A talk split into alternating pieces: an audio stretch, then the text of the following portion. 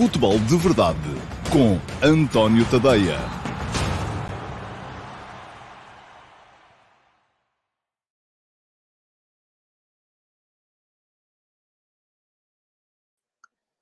Ora, então lá, muito bom dia a todos. Hoje até venho com a, com a gola da camisola torta. Peço desculpa pelo atraso, hoje não foi. Uh, e já vi aí muita brincadeira na caixa de comentários uh, por causa do pão. Correr é ficha dizer-me como eu, eu não devia ter dito aqui que fazia pão em casa, mas não, só faço pão para aí de 5 em 5 dias. Portanto, não foi por causa de nada disso. Uh, foi mesmo, atrasei um bocadinho o futebol de verdade mesmo, porque estive a perder tempo nas redes sociais de manhã e pronto, já se sabe. e a culpa aqui é de um de vocês, não vou dizer de quem. Um, que nunca fica satisfeito com uma resposta, precisa sempre de 20 ou 30, e depois a malta atrasa-se aqui e tal, eu não sei quantos. E diz aqui o Tiago António Carvalho, vou levar multa por atraso no reinício do jogo, está nos regulamentos, está bom. Estou aqui, acabei de chegar, acabei de fazer a barba e de tomar ducha, ainda tenho, uh, ainda venho a pingar do duche, portanto a coisa está, uh, está dramática para começar a horas. Muito bem-vindos à edição número 657 do Futebol de Verdade.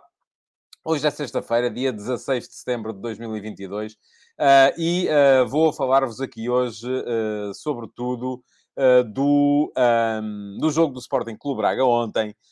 O Sporting Clube Braga ontem ganhou, ganhou a União de Berlim, hoje já não disse certo, estão a ver, ganhou a União e assumiu, juntamente com a União Saint-Gilloise, o comando do seu grupo da Liga Europa. Já vou daqui a bocado fazer as contas a esse jogo, vou fazer as contas também ao ranking da UEFA, porque, uh, porque uh, já houve aqui quem me tenha, quem me tenha pedido.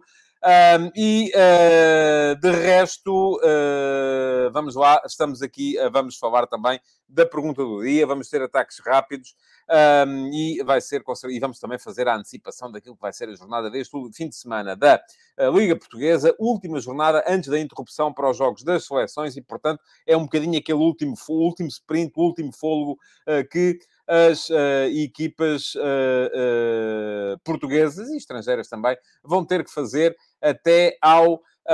até, ao, até à interrupção. Portanto, depois disso vão ter ali uns 15 diazinhos para respirar, 10 dias, não é assim tanto, para poderem respirar e para poderem quase que reiniciar um segundo ciclo de competição, até depois à chegada da interrupção para o Campeonato do Mundo. E vai ser um segundo ciclo tão duro ou mais duro do que este primeiro. Muito bem.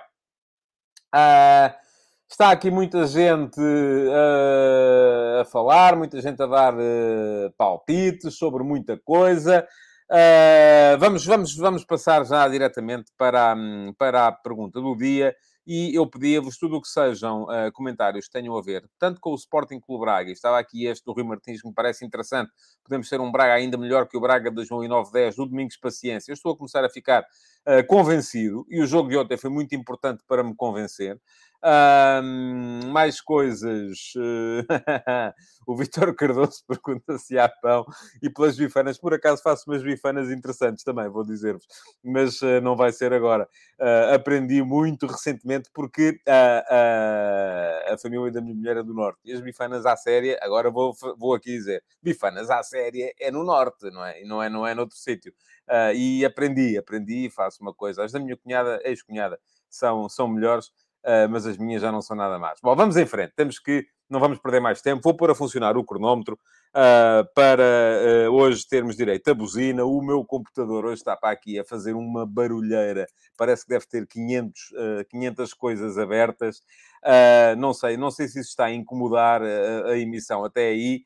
Uh, e se estiver, agradeço que me digam, mas vamos para já, já está a funcionar o uh, cronómetro para tocar a buzina daqui a meia hora. E vamos então à pergunta do dia, que é um barbicacho responder a esta pergunta, mas eu gostei do desafio e também perdi um bocadinho de tempo um, a preparar-me para responder. O desafio vem do Manuel Pozo, uh, que me pergunta o seguinte.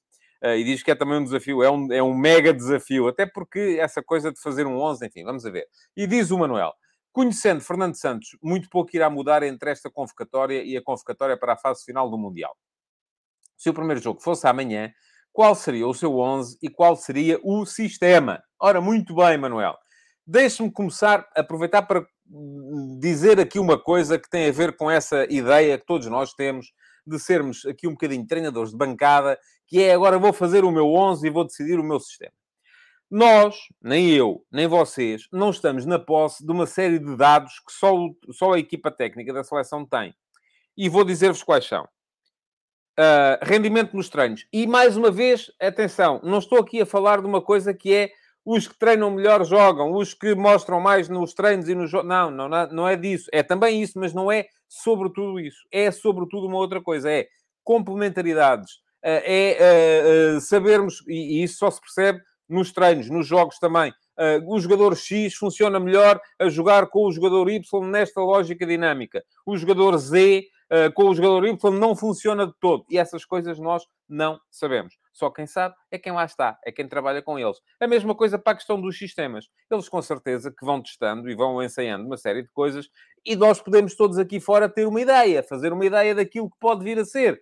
Um, é interessante que tenhamos uh, uma ideia relativamente àquilo que pode vir a ser. Mas a questão aqui é como é que isso se vai refletir depois no todo que é a equipa, não é?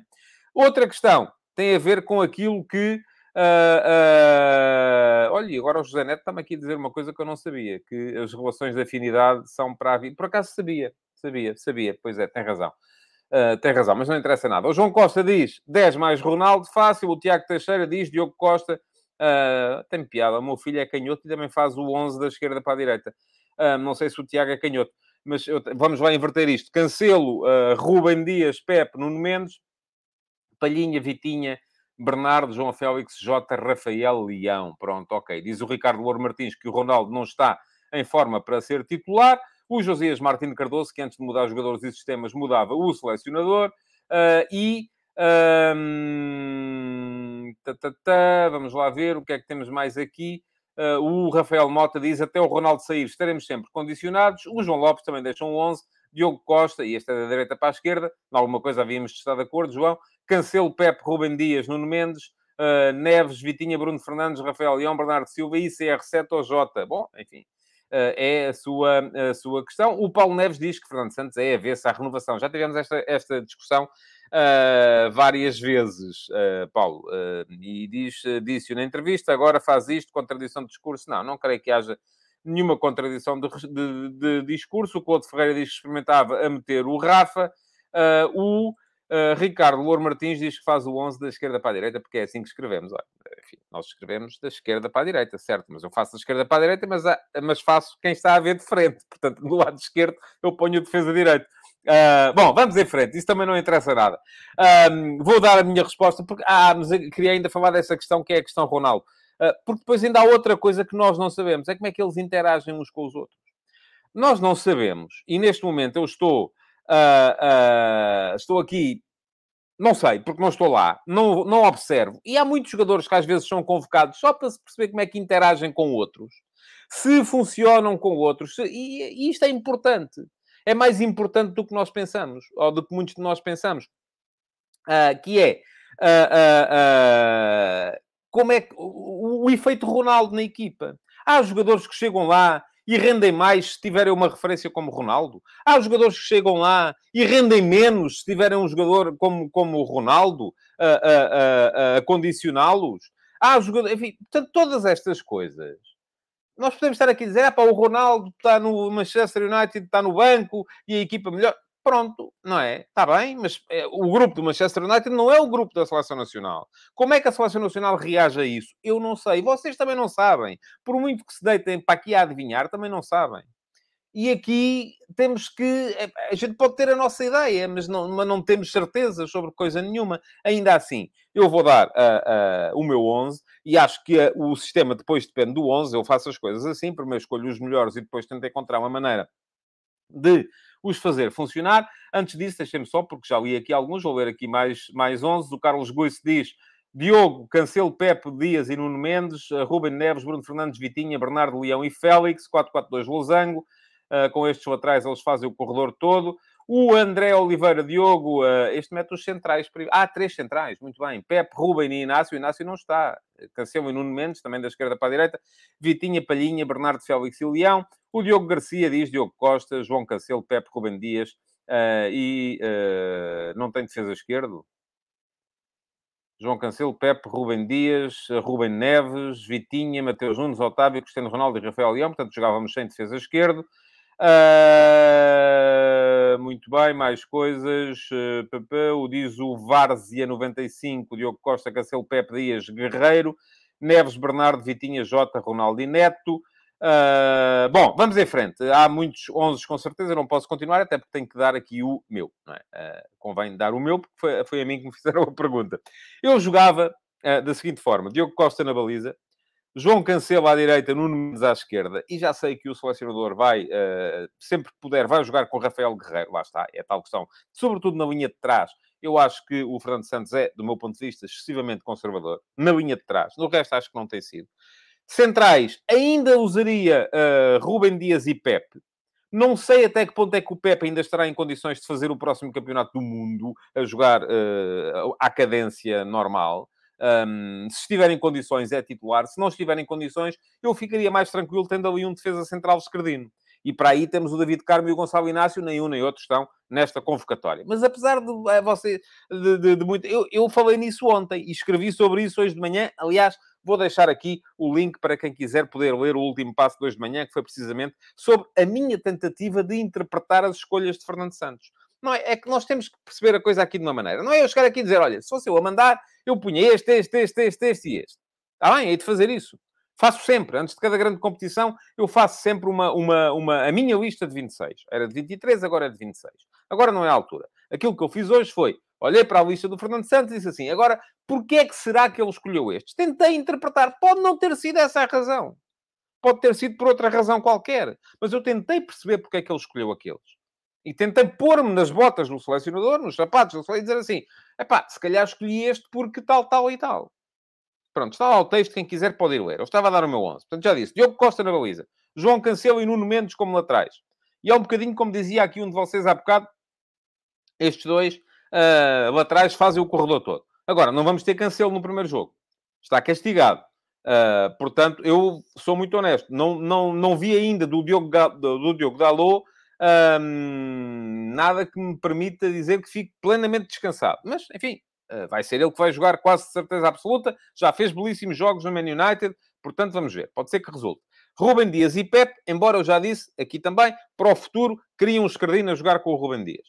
Uh, está muita gente neste momento ainda uh, à volta do hype do António Silva. E eu aqui, enfim, o António Silva, eu acho que vai ser um grande defesa central Ainda não é. Fez cinco jogos na equipa principal do Benfica. Vamos com calma. Da mesma forma, uh, uh, uh, me parece que o próprio Roger Schmidt só o pôs a jogar quando não teve mais ninguém. Portanto, agora de repente toda a gente já viu no António Silva aquilo que o próprio Roger Schmidt não tinha visto em três meses de treino antes de o pôr a jogar, desde que começou a pré-época. vai ser um grande defesa central até podemos dizer já é, mas enfim, vamos com calma. Neste momento estão lá outros. Meio campo, eu jogava com o Ruben Neves. Uh, já me convenceu o Ruben Neves. Uh, o, jogava com o Vitinha, o Bruno Fernandes e o Bernardo Silva. E aqui pode ser Losango. Eu não gosto particularmente do Losango, embora tenhamos essa ideia de que os dois laterais fazem o corredor todo. Não gosto particularmente do Losango, não me parece que seja um, um grande modelo de posicionamentos. Uh, podemos jogar com uh, médios ala mais interiores, o Vitinho um bocadinho mais na, na, a jogar como médio direito, mas um bocadinho mais para dentro, precisamente porque o Cancelo uh, faz todo o corredor, o Bruno Fernandes mais sobre a esquerda, até para poder aplicar o, uh, o remate meia distância de pé direito vindo da esquerda para o meio, o Bernardo Silva como comandante da, da, da, manobra ofensiva. E tenho aqui, caso a equipa queira esticar o jogo, caso haja jogos em que seja preciso uh, esticar, seja preciso queimar linhas em posse, seja preciso, temos o Renato Sanches e o Mateus Nunes, que são dois jogadores muito parecidos nesta, nesta lógica. Para o lugar do Ruben Neves, vejo mais depressa o William, apesar de toda a gente vir dizer, e o próprio selecionador uh, vir dizer que uh, o William, neste momento, no Betis, é mais 8 e 10 do que 6. Eu, para mim, continua a ser um 6. Continua a ser um 6 e dos melhores que nós temos. Porquê? Porque é um jogador muito forte com bola e é um jogador muito forte a fazer circular. Uh, mas pronto, para mim era, em jogos em que fosse preciso uh, ter um 6 mais defensivo, palhinha. Uh, jogos em que fosse preciso ter, jogar, inclusive, é com duplo pivô, Palhinha e Ruben Neves ou William. Pronto, logo se via. Para mim é Palhinha, não é tanto Danilo. Não, não vejo o Danilo com condições para, para ser esse, esse jogador. E depois, na frente, aqui é que está a grande, a grande questão. Ronaldo ou não? E lá está, não sei. Não, não vos sei dizer. E acho, o Ronaldo, já o disse aqui várias vezes, implica a resolução de um problema tático e estratégico. Uh, que, um, do meu ponto de vista, não está resolvido. Eu, já no ano passado, disse que gostava, francamente, de ver o Ronaldo uh, no Manchester City para perceber o que é que o Guardiola ia fazer com ele. Porque isto, meus amigos, é quem trabalha com eles é que pode fazer. Não somos nós aqui atrás do computador, no telemóvel. Epá, eu, se fosse eu, punha o Ronaldo a jogar assim, assado e cozir e a equipa, coisa. Epá, não, não sabemos se funciona. Isso tem que ser testado lá. E nós não podemos testar. E como não podemos testar, vamos ter que ficar à espera que alguém o faça. Portanto, uh... o que é que vai acontecer aqui? O Ronaldo não foi para lá, perdeu um ano no Manchester United. Neste momento, o Eric Ten Hag tem o Ronaldo até mais vezes no banco do que a jogar. Um, falta perceber a outra questão, que é a tal questão uh, do relacionamento com a equipa. Uh, e o relacionamento com a equipa é, uh, vamos lá ver, não é? Quer dizer, o, o, o Ronaldo, neste momento, jogador, os outros jogadores estão melhores com ele a jogar ou são piores com ele a jogar? É isso que tem que se perceber. Eu acho que o Ronaldo, se formos a ver o futebol do ponto de vista individual, e pergunta aqui o Ricardo Louro Martins se o Ronaldo titular faz sentido hoje. Se formos ver o futebol do ponto de vista individual, o Ronaldo é sempre titular. Mas o futebol não pode ser visto do ponto de vista individual. Uh, diz o BM que Ronaldo será um cancro neste balneário. Oh, oh, oh, oh, BM, eu não sei se esse não é, não faço ideia. Não tenho nenhuma indicação de que seja. Uh, portanto, uh, não vou dizer isso. Mas para mim, do ponto de vista individual, Ronaldo sempre. Agora, a equipa funciona com ele? Melhora com ele ou piora com ele? Eu, neste momento, e eu acho que a gestão de, de, disso vai ser feita. O Rodrigo das Batatas está constantemente aqui a falar-me do Fábio Carvalho. Eu vou-lhe responder pela insistência. Não. E uh, pergunto ao Rodrigo das Batatas se o Fábio Carvalho não merecia já a convocação. Não. Isto não tem a ver com merecimento. Tem a ver com pegarmos nos... Já expliquei isso ontem pegarmos nos jogadores e olharmos para eles e dizer assim: vai ser útil ou não vai ser útil? E eu digo-lhe já: não. Agora, devia estar no sub-21, não percebo porque é que não está, nem ele, nem uma série de outros jogadores têm idade para estar no sub-21. Vamos com calma, mais uma vez. O Fábio Carvalho também parece que de repente é o melhor jogador do Liverpool. Não é. Portanto, vamos com calma. Uh, nós temos muito essa ideia de olharmos para a Next. De, é, temos duas maneiras de olhar para isto. É, aparece um jogador, faz 4, 5 jogos bons, é pá, tem que ser já o melhor do mundo. Há um jogador que já lá está há muito tempo. É pá, esse gajo está velho, é correr com ele. E assim estamos neste momento com o Ronaldo e até com o Pepe. Uh, portanto, há maneira de resolver a questão Ronaldo? Não sei. Vamos ver. Não estou muito otimista. Do ponto de vista individual, o, o, o, o, Ronaldo, sim. Do ponto de vista da interação coletiva, tenho dúvidas. Tenho dúvidas. Eu, neste momento, há um jogador que eu acho que tem que estar que é o Rafael Leão. O Rafael Leão é o melhor jogador do Campeonato de Itália. Uh, o Campeonato de Itália não é, neste momento, aliás, tem-se visto aquilo que as equipas italianas têm feito nas competições europeias. Têm feito melhor do que as alemãs, por exemplo. Têm feito tão bem como as inglesas. Eu acho que o Campeonato de Itália está muito aberto, mas está bem. E, portanto, uh, uh, vamos lá ver. Rafael Leão tem que começar a, a despontar na seleção. Depois, se o outro jogador do ataque se é o Ronaldo, uh, se é o João Félix, que também ontem veio o Cerezo, o presidente do Atlético de Madrid, dizer que ele neste momento é o melhor jogador do mundo. Eu vou ser honesto. Acredito muito nas capacidades do João Félix, mas não vi dele nada ainda esta época que me permita chegar a essa conclusão. Até porque, vamos lá ver, o Atlético de Madrid não joga nada. A questão é esta: o Atlético de Madrid joga zero. Aquilo, uh, uh, uh, olharmos, é uma equipa de, de, de, garra e de luta na qual o João Félix se destaca. Eu acho que o João Félix tem condições para ser titular desta seleção, mas ainda não vi. Temos que ver. Lá está. Temos que ver. E temos que ver a jogar. Depois, se é o João Félix, se é o Ronaldo, se é o André Silva, que neste momento não está convocado, e eu percebo porque é que não está convocado se é. Uh, uh, e quem é que nós temos mais? Deixem cá. Tenho mais dúvidas, tenho mais dificuldades em ver ali o Jota ou o Rafa, porque são jogadores que são, sobretudo, jogadores para esticar jogo no corredor. E, e esta minha equipa não iria jogar assim. Um, mas, uh, enfim, mas é, enfim, o próprio Ricardo Horta poderia jogar numa lógica de 4-3-3. Uh, aqui depende sempre do sistema. Eu jogaria 4-4-2, com dois avançados móveis. E eu acho que 4-4-2 com dois avançados móveis, o Ronaldo faz mais sentido. Se tiver outro jogador trabalhado para poder aparecer a ocupar a posição quando ele sai. Pronto, já tem aqui uma 11. Uh, vocês continuam a mandar aqui muitos uh, 11. O Pedro Barreira fez aqui um 11 agora só com jogadores uh, ou do Benfica ou da formação do Benfica. Não vou, acho que era uma brincadeira, portanto não vamos, não vamos seguir por aí. Uh, o João Lopes diz que Jota e Leão seria uma boa dupla. Eu acho que não, falta aí um jogador mais posicional. Uh, eu, eu, a sério, para este futebol que eu quero, preciso de jogadores que sirvam mais de, de, de, de, referência posicional. Alguém tem que lá estar sempre. E atenção, não estou com isto a dizer que tem que ser um 9 puro. Não, não acho que tenha que ser um 9 puro. Uh, mas, mas estou com isto a dizer que um, não podem ser só jogadores que gostam de aparecer e não que gostem de estar. Vamos seguir em frente, uh, temos que seguir em frente uh, com o tema seleção. Já deixei o link lá atrás para poderem ler o último passo de hoje.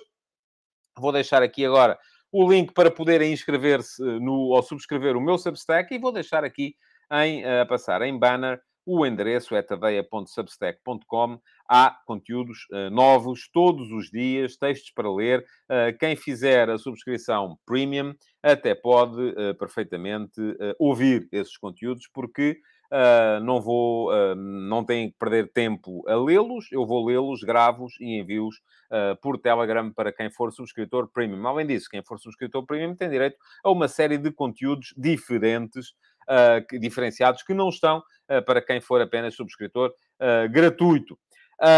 vamos lá ver, mais coisas. O canal. Já se inscreveram no canal? Não? Do que é que estão à espera? É aqui. Depois também vai ficar o link para poderem inscrever-se. É só chegar lá ao meu canal de YouTube, fazer, clicar em cima do botão que diz inscreve-te no canal e a seguir clicar em cima do sino para ativar as notificações. Já agora aproveito a assistência foi um cruzamento cheio de qualidade do Jorge Costa para dar apenas um toquezinho de cabeça para dentro da baliza. 300 a ver e 85 likes. Vamos lá colocar o like, vamos lá a meter o like no, uh, no, no vídeo, no programa de hoje. Diz-me aqui o José Neto que temos alguns penetras no Discord, temos, eu já reparei nisso também. É muito mais difícil para mim. Isto porquê? Porque além de terem acesso ao meu, ao meu uh, canal de uh, Telegram, Uh, os subscritores premium têm também acesso ao meu uh, servidor de Discord. O servidor de Discord, basicamente, uh, serve para fazermos tertúlias entre nós. não tem havido futebol de verdade VIP, é verdade, eu estou em falta para convosco, porque isto com dois jogos de, de cada um dos três grandes por semana são muitas crónicas e não tenho tido tempo. Mas está prometido, para a semana vai voltar a haver futebol de verdade VIP. Agora, o Discord não é só para fazermos a emissão do futebol de verdade VIP, em que nós debatemos uns com os outros uh, em tertúlia e temas de futebol. É também para uh, debatermos por escrito e de facto, no Discord, para mim, ah, porque os, os pseudónimos são muito mais frequentes, é mais difícil para mim controlar se quem lá está é de facto uh, subscritor premium do meu Substack ou não. Uh, mas também, enfim, não vou estar aqui a criar um problema com, com ninguém. Pergunta-me aqui o Carlos Silva uh, que eu disse há uns tempos que o David Carmo seria uma grande contratação se não mudei de ideias. Não, não mudei de ideias. Agora, de facto, Uh, não ajudou nada o facto de ele ter começado a época como suplente do Marcano. É verdade que estava castigado para o, que para o primeiro jogo, Uh, mas depois o Sérgio Conceição foi mantendo a aposta no Marcano e o facto dele ter, uh, se nós estamos aqui a dizer que neste momento para o António Silva é cedo, e é, até porque o António Silva só fez mesmo estes cinco jogos na equipa principal, o David Carmo esta época só fez quatro jogos uh, no, no Flóculo do Porto, portanto vai ter que esperar um bocadinho, há quem esteja à frente dele. Eu neste momento, sendo honesto, mais depressa vi o Gonçalo Inácio na lista, porque tem sido, além de ter sido campeão em 2021, tem, sido, tem sido titular na equipa do Sporting este ano, uh, do que via o, o, David Carmo. Agora, eu acho que são dois jogadores que fazem sentido na, na seleção que eu quero ver no, no, no futuro. Pronto. Uh, e uh, corrijo-me aqui o João Lopes, que eram dois jogos castigados. Pronto, então eram dois. Um, eram dois. O Porto fez um de campeonato, seis da Liga, sete, dois da Liga, nove. Portanto, uh, enfim, ele fez quatro jogos dos sete que podia ter feito. Ainda esteve três vezes a aquecer o banco. Uh, não ajudou muito a candidatura dele a estar na, na, na, seleção. O João Pereira diz que o sistema prejudica muito o Inácio. Eu não acho nada disso. O selecionador acha que sim. Uh, eu não acho nada disso. Portanto, acho que isso é, é relativamente irrelevante. Mas, enfim, vamos em frente. Vamos seguir para os ataques rápidos. Uh, não é que haja muita coisa para, para vos falar aqui nos ataques rápidos de hoje. Eu queria uh, fazer aqui um bocadinho também a antecipação da jornada de, de, de fim de semana uh, da, da, Liga, da Liga Portuguesa. Uh, mas vou ter que me referir a ela com mais alguma rapidez, porque o, esta questão da seleção uh, levou-nos um bocadinho mais para a frente uh, do, que, do que eu estava a contar, em termos de timings. Mas vamos a ver, vamos, vamos começar por aí. Vamos ter neste fim de semana já o Flóculo Porto e o Sporting a jogarem no, no sábado. O Porto com uma visita ao terreno do Estoril. É um campo difícil, é um campo difícil e, sobretudo, vai servir para se perceber se há ou não há reação do Flóculo Porto àquilo que foi a, a debacle de, que foi o jogo contra o Bruges. Uh, houve não só a má demonstração que a equipa deu em campo, houve, além disso, uh, os incidentes com o carro onde seguia a família de Sérgio Conceição no final.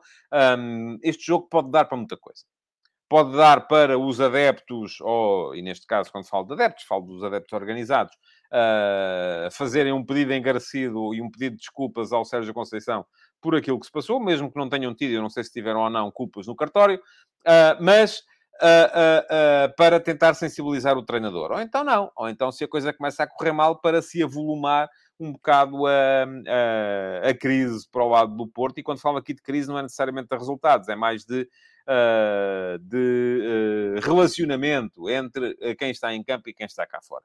Uh, vamos ver como é que vai correr. O jogo não vai ser com certeza fácil e é como digo, pode dar para as duas coisas. Pode dar para uma vitória fácil do Porto uh, e concludente, como pode dar para um avolumar dos problemas que existem neste momento. Mais à noite, no sábado também, Boa Vista Sporting. Jogo muito complicado também para o Sporting, uh, sobretudo porque eu acredito que a equipa do Sporting pode chegar bastante fatigada ao, ao jogo do Bessa. Uh, é o último jogo antes da interrupção. O Sporting, em relação aos rivais, vai ter uma vantagem, é que praticamente não tem jogadores nas seleções nesta, nesta, uh, nesta paragem. saiu há bocadinho a convocatória da seleção espanhola, também não está o Pedro Porro. portanto, na seleção portuguesa não está ninguém. não, não reparei, não vi se vão jogar as seleções sul-americanas e se há a possibilidade do Ugarte e o Coates terem que dar um saltinho à América do Sul, uh, mas de resto é o Morita que vai jogar pelo Japão e mais nada. Portanto, o Ruben Amorim vai poder gerir o, o, a condição física da equipa, mas só depois deste jogo com o Boa Vista. E este Boa Vista, atenção, é pela segunda vez, e eu creio que não estar a dizer nenhuma asneira nisto que vou dizer agora, deixem-me só ter a certeza disso, sim, pela segunda vez, o Sporting vai defrontar, consecutivo, o Sporting vai defrontar uma equipa que está à sua frente no campeonato. Portanto, vamos com calma. É um jogo fora, um jogo tradicionalmente difícil. O Petit geralmente monta bem as equipas para jogarem contra os grandes. Uh, vamos ver como é que o Sporting consegue uh, gerir ao mesmo tempo a questão física e uh, a questão do, da dificuldade que o Boa Vista pode vir a apresentar. Ora, depois, finalmente, no domingo, o Benfica joga em casa com o Marítimo. O Marítimo é o último. o Benfica é primeiro. É, é aquele jogo que Uh, primeiro em casa contra o último, à partida ninguém vai achar que pode acontecer uh, surpresa, mas atenção, eu já vi o Vizela ir criar dificuldades à luz e já vi o Passos de Ferreira, que também está em último e também tem zero pontos, ir criar dificuldades à luz. O Benfica vai, tem que ter a noção, mais a mais, vai defrontar um Marítimo seguramente diferente. É o segundo jogo do João Henrique, uh, João como treinador, depois da saída do Vasco Seabra. eu creio que esta equipa do Marítimo, enfim, não é tão forte assim, mas uh, uh, aquilo que o Benfica tem que pensar é que nenhum jogo está ganho antes de ser jogado. E eu creio que já houve ali jogos em que o, uh, o, o, em que o, em que o Benfica pensou um bocado isso e, e, e, não meteu tudo aquilo que tinha de, de meter. Bom, vamos lá ver o que é que temos aqui que vocês têm a dizer sobre este eh, sobre estes temas, uh, diz aqui o Rodrigo das Batatas que o Sporting vai ter dificuldades no Bessa. A transição do chip da Champions para o nosso campeonato geralmente corre mal. Uh, no entanto, com concentração e atitude, a vitória chega naturalmente. muito bem. vamos lá mais coisas. Diz o Rui Martins que falta acertar os jogadores do meio campo, que é onde está o grande problema do Porto. E, aliás, eu hoje vou escrever um bocado sobre isso. Vou, tenciono ainda lançar hoje a crónica do Bruges Porto, que ainda não saiu, ainda não tive tempo para fazer. Uh, mas, uh, e acho que aí está, de facto, uh, uma, grande, uma grande questão. O Jorge Costa diz que irá ser uma jornada forte, jogos complicados dos três grandes e por vários fatores, quer emocionais, caso do Porto, quer físico, Sporting e Benfica. e pronto, vamos em frente. Vamos, vamos seguir em frente há muito, muito comentário, mas eh, não, não vocês ainda há aqui muitos que ainda estão na questão do, do da seleção. Entretanto, já houve aqui Eu não vi a conferência de imprensa do Rui Jorge ontem, uh, mas uh, aparentemente ele terá dito que uh, há jogadores que estiveram fora porque quer experimentar novas opções, porque estes jogos são, são jogos particulares. Bom, uh, rankings, não é? Bom, ontem o Braga ganhou, uh, já lá vou falar do jogo do Braga. Uh, para já, mais uma vez, estamos aqui perante uma semana que foi extraordinária para o futebol português nas competições europeias.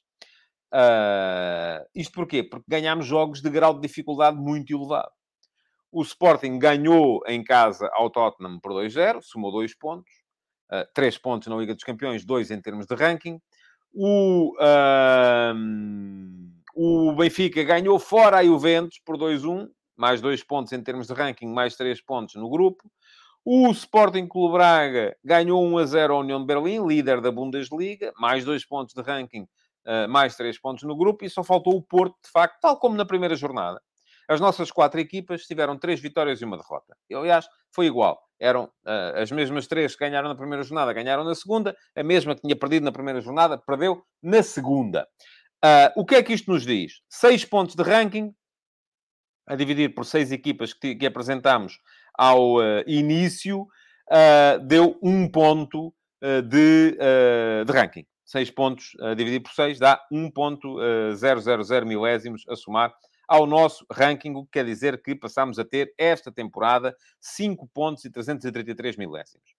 Com quem é que nós estamos a competir? Com os Países Baixos. E como é que correu a semana aos Países Baixos? O Ajax perdeu com o Liverpool, portanto não somou pontos. Uh, o PSV viu o seu jogo adiado, o jogo com o Arsenal, e depois, uh, na uh, Liga Europa, o Feyenoord um, ganhou por, por 6-0 ao Sturm Graz e o Alkmaar ganhou por 4-1 ao Vaduz. Um, o que é que isto significa? Com um jogo adiado, foram 4 pontos de ranking a dividir por 5 equipas, o que significa 0.8000, eh, ou seja, 800 milésimos de ponto a somar àquilo que os Países Baixos já tinham, mas com um jogo adiado, atenção. Se o PSV ganhar o seu jogo ao uh, Arsenal, o que vai acontecer nesta segunda jornada é que os Países Baixos nos vão ganhar uh, nos vão ganhar uh, 200 milésimos de ponto. Neste momento, Portugal está com 5.333. Já não é a melhor equipa do top 10 do ranking este ano. Essa melhor equipa é a Espanha. Tem 5.333, uh, tem 5.571. Mas uh, uh, não ganhou assim tanto. Ganhámos uh, 833 milésimos aos Países Baixos, que estão com 4.500, e ganhámos 1.600 milésimos à França. Uh, diz aqui o Christopher Ribeiro da Silva que a probabilidade do PSV ganhar ao Arsenal é baixa. Sim, é como era a probabilidade do Benfica ganhar à Itália e à Juventus ou do Sporting ganhar ao uh, Tottenham. É baixa, mas pode acontecer. Portanto, uh, vamos, vamos por aí. isto significa que nós continuamos no ranking a 1.850 milésimos dos Países Baixos, portanto, ainda longe, e a 3 pontos 300 da França, que está no quinto lugar. Para já, continua a achar que, o, que o continuo a achar que o, o, a recuperação do sexto lugar é improvável. Uh, posso vir a mudar de ideias, sobretudo se conseguirmos uh, meter equipas a ganhar os grupos da Champions. Pergunta aqui o uh, Amadou Javó se os jogos preliminares das Champions não contam. Contam, estão aqui contabilizados. Agora estou a fazer a atualização semana a semana. Um, nestes 5.333 que nós temos, estão contabilizados os jogos preliminares da, da Liga dos Campeões. Uh, e diz aqui o Daniel Leal: se eu acho que as vitórias a clubes de ligas com ranking superior deveriam dar um bónus no ranking. Ui, não me puxem por isso, uh, porque, porque eu tenho teoria, tenho tese relativamente a esse tema. Uh, fiz um trabalho de matemática na faculdade relativamente a esse tema. Eu, eu sou grande defensor do sistema Elo. O sistema Elo é o sistema do ranking do xadrez, em que os pontos se fazem de acordo com o valor do adversário. Uh, mas para lá chegarmos era preciso ainda uma grande, uma grande revolução. Uh, bom, vamos em frente, porque temos que entrar no tema do dia. Já tocou aqui a buzina.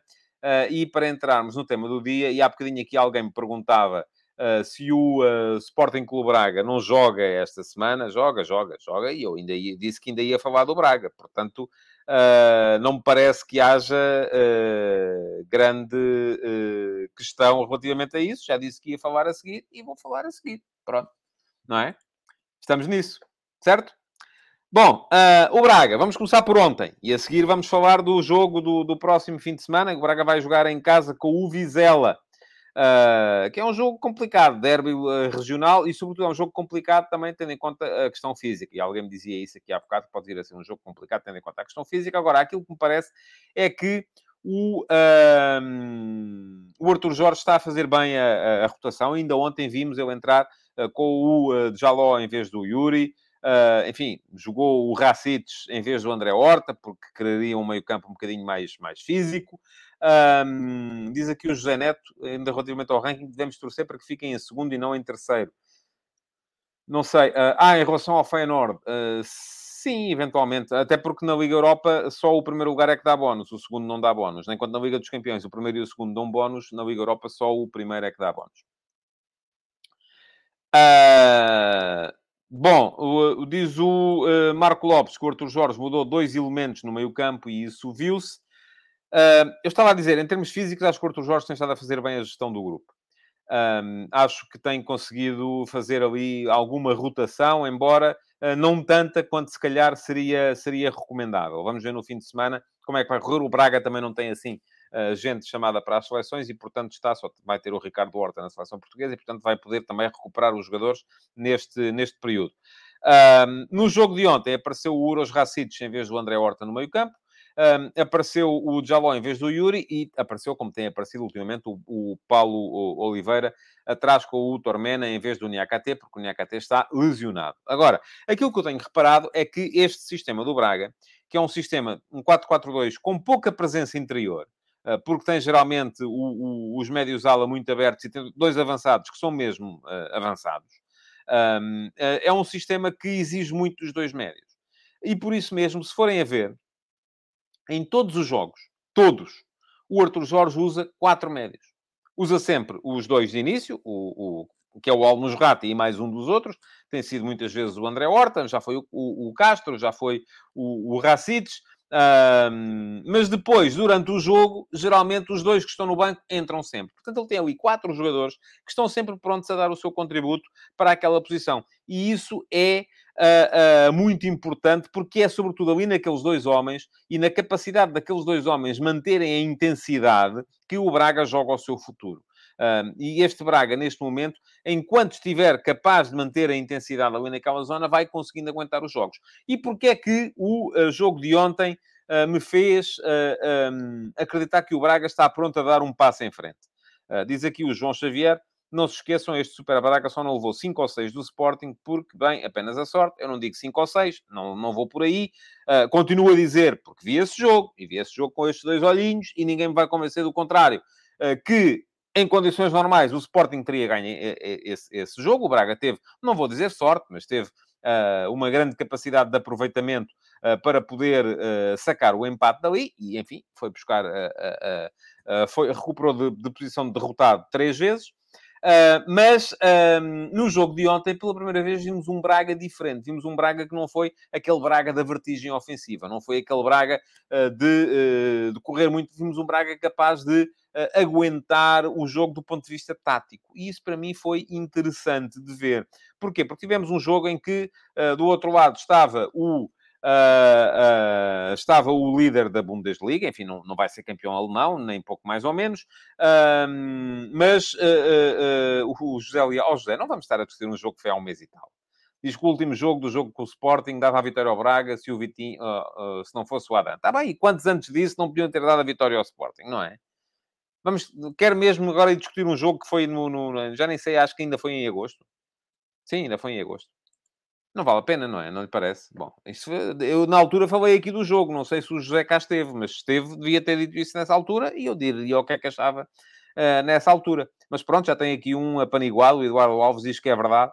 Uh, ainda bem, pronto, vocês estão todos de acordo uh, em relação a isso, não é a minha opinião, pronto, a minha opinião é outra, acho que o Sporting devia ter ganho aquele jogo, em condições normais teria ganho aquele jogo, uh, apesar do Braga ter feito um bom jogo na altura e um bom jogo, sobretudo, do plano mental. Bom, ontem, o jogo, conforme disse, foi diferente. Foi um Braga mais forte do ponto de vista tático. Uh, um jogo em que o, o União Berlim até começou melhor e o Braga não foi aquela equipa de vertigem ofensiva. Se formos a ver, há uma boa intervenção do Mateus logo aos, creio que 13 minutos. Uh, o, e depois o, o cabeceamento do Diogo Leite oposto aos, aos 14. O, uh, o Braga recuperou na ponta final da primeira parte, uma boa ocasião num remate fora da área do, do, do Ricardo Horta. Depois, uma situação em que o Banza me pareceu estranhamente faltou-lhe explosão que é aquilo que ele mais tem, para ir para cima do guarda-redes adversário. Voltou a entrar melhor o União na segunda parte e tem aquela situação do Rierson, mas eu acho que o jogo, tal como o jogo do Sporting com o Tottenham, estava encaminhado para ser, um, para ser empate. Estava encaminhado para ser 0 a 0. Um, depois há um grande remate, é preciso dizê-lo, do André Horta, uma grande. Uh, muito bem depois o Vitinha a ser mais rápido a chegar à, à, à recarga, a fazer o golo e a dar a vitória ao Sporting Clube Braga. Não vou dizer que foi uma vitória nem merecida nem, nem, não merecida. Acho que este jogo, tal como o jogo do Sporting com o Tottenham, podia ter caído para os dois lados, uh, podia ter uh, uh, acabado empatado. Se calhar até era mais justo que acabasse empatado, mas ainda bem para Portugal que aí para o Sporting Clube Braga que acabou com a vitória do, do, do, da equipa minhota. Agora, em que, em que posição é que isto deixa o Braga neste momento na Liga Europa? Deixa-o numa posição que eu acho que é muito semelhante à posição do Benfica e melhor do que a posição do Sporting. Uh, porquê? Porque uh, o Braga está com seis pontos e vai enfrentar na jornada dupla a outra equipa que tem seis pontos. Isto quer dizer que ambas podem gerir ali um bocadinho a situação e dar um passo importante. Imaginem que cada uma ganha um jogo, ficam as duas com nove pontos e mesmo que o União Berlim consiga ganhar os dois jogos ao Malmo, e eu acho que isso pode francamente acontecer, uh, ainda ficam as duas com uma vantagem de três pontos sobre a equipa uh, alemã. Uh, e isso é naturalmente muito, muito, muito importante. Da mesma forma está o Benfica com o Paris Saint-Germain, embora eu me pareça aqui que o Paris Saint-Germain não está, com certeza, dado a facilitar ou, e quererá sempre ganhar os jogos em qualquer circunstância. É uma equipa que é mais superior às outras do seu grupo do que é, neste caso, eu não acho sequer que o Saint-Gilloise seja superior às outras equipas do seu grupo. Portanto, até admite a hipótese do Braga ganhar os dois jogos e resolver desde já a qualificação. Tenho mais dificuldades em admitir a hipótese do Benfica ganhar os dois jogos ao uh, Paris Saint-Germain. Mais complicada a situação do Sporting. Porquê? Porque a equipa que eu acho que é mais forte do grupo, que é o Tottenham, não está na frente e o Sporting vai jogar contra uma equipa que fez zero pontos até agora, mas que tem ambições de qualificação. Agora, também me parece que o uh, grupo do Sporting na Liga dos Campeões, já o disse aqui também, quem fizer 9 pontos apura-se. E, portanto, o Sporting já tem 6, está bem encaminhado. Uh, já estamos aqui a falar de outra coisa, uh, que é Uh, que é pensarmos na possibilidade de, de, de, de ganhar o grupo. Bom, diz aqui o diz aqui o João Xavier que a sorte do jogo contra o Tottenham foi do Sporting, ao contrário dos jogos contra o Braga e o Chaves, é futebol. O Eduardo Alves diz que o Benfica em Paris vai jogar em casa. Pois, acredito que sim, mas mas os melhores jogadores continuam a estar do outro lado, isso é que é o problema. Uh, os adeptos aí não fazem, eh, mas, mas será com certeza, uh, com certeza importante. O João Lopes diz que acredita no Braga e no Sporting em primeiro. Um, e diz ainda que o Sporting faz duas vitórias na jornada dupla e vai ser primeiro. Eu até acho que fazendo quatro pontos na jornada dupla, o Sporting tem tudo para ser uh, primeiro do seu grupo. Fazendo três, uh, apura-se. Uh, é aquilo que me, que me, que me parece. Pronto, estamos, vamos, vamos, eu quero ainda lembrar-vos, e estamos a chegar perto do, do, do final, quero ainda lembrar-vos que ontem saiu mais um F80, e o de ontem, muito francamente, digo-vos eu, vale a pena ser lido. É uma história muito interessante, a história do José Pereira. Vou deixar aqui o link para quem quiser poder ler. Quem é o José Pereira? Chamava-lhe o Pássaro Azul, foi o guarda-redes de Portugal no Mundial de 66. Um, já tinha nessa altura 30 e picos anos, já era um veterano, quase a acabar a carreira. Chegou muito tarde à seleção, só chegou em 65, no tal jogo em que Portugal se qualificou, uh, para, eh, ganhando uh, na Checoslováquia. Que, atenção, a Checoslováquia tinha sido finalista do Mundial de 62, só tinha perdido com o Brasil, uh, mas Portugal foi ganhar a Bratislava, 1 a 0, um jogo em que Portugal jogou com 10, eh, porque o Fernando Mendes, eh, médio de Portugal, se lesionou logo aos 4, 5 minutos e na altura não havia direito a substituições, portanto ficámos a jogar com 10, fora de casa, ambiente hostil, contra uh, uh, uma equipa que tinha sido finalista do último Mundial. E uh, aquilo que aconteceu foi que Portugal ganhou por 1 a 0, marcou o Eusébio, um golaço, e o José Pereira uh, defendeu um penalti e fez uma grande defesa no penalti. Uh, Chamava-lhe o Pássaro Azul porque ele era uh, jogador de defesas impossíveis, um, como foi essa. Ah, mas, uh, além disso, Uh, pergunta aqui o João Costa se não havia suplentes. Não, não havia substituições. As substituições são uma inovação no futebol. Apareceram em 1971. Uh, até aí não havia direito a substituições. Uma equipa que tivesse um jogador lesionado ficava com 10, ponto final. Não havia maneira de, de, de resolver. Uh, bom, vou satisfazer, porque já várias pessoas me perguntaram uh, pelo Tufas. O Tufinha está, continua internado. Vamos, uh, isto é um processo lento. Vamos ver como é que vai, como é que vai ser. Uh, mas agradeço uh, todas as perguntas e agradeço os votos de melhoras que enviaram ontem, até hashtags uh, houve aqui. Fiquei sensibilizado com isso. Um, o João Lopes pergunta-me se o Zé Pereira não era conhecido como o Zé dos Frangos, nunca vi essa, essa, essa referência. Agora, aquilo que uh, aconteceu foi que ele, depois da altura, uh, e ficou ligado à perda do campeonato de 55 pelo Belenense, e os adeptos do Belenense nunca lhe perdoaram isso, e por isso mesmo ele acabou por sair sem honra nem glória, e acabou por uh, terminar a carreira na segunda divisão no Beira-Mar e cortar completo com o futebol português. Já deixei o link lá atrás, vale a pena conhecerem a história do Zé Pereira.